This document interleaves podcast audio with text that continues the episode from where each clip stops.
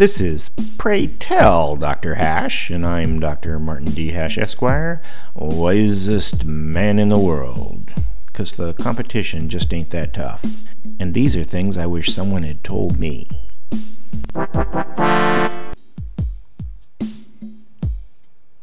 Today's topic stacking silver. There's 166,500 tons of gold in the world. Altogether, it would fit into an Olympic sized swimming pool. In contrast, there's about a hundred million tons of silver in circulation, so about 550 times more silver than gold. The value of everything in the world is estimated at $100 trillion. So if currency were tied to silver, silver would be $100,000 per ounce, and gold would be around a billion dollars an ounce. Obviously, there's no connection between the price of gold or silver with currency or each other.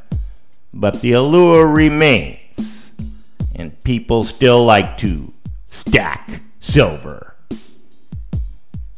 Stacking silver literally means what it says the satisfaction that comes from the tactile feel when stacking silver coins. It could be as a hedge against inflation, perhaps useful if the government backed medium of exchange breaks down, maybe even an investment. However, there's not many instances of any of those reasons, so we have to consider that the security factor of actual possession of vintage and new silver coins minted in the US, called constitutional silver, is why people stack.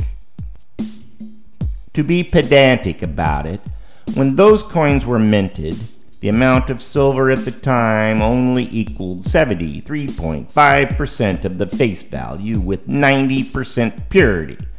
So about 66 cents of silver in a dollar back then.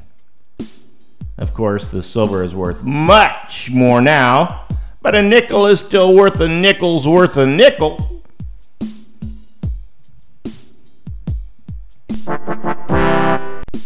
For more, see my website at martinhash.com.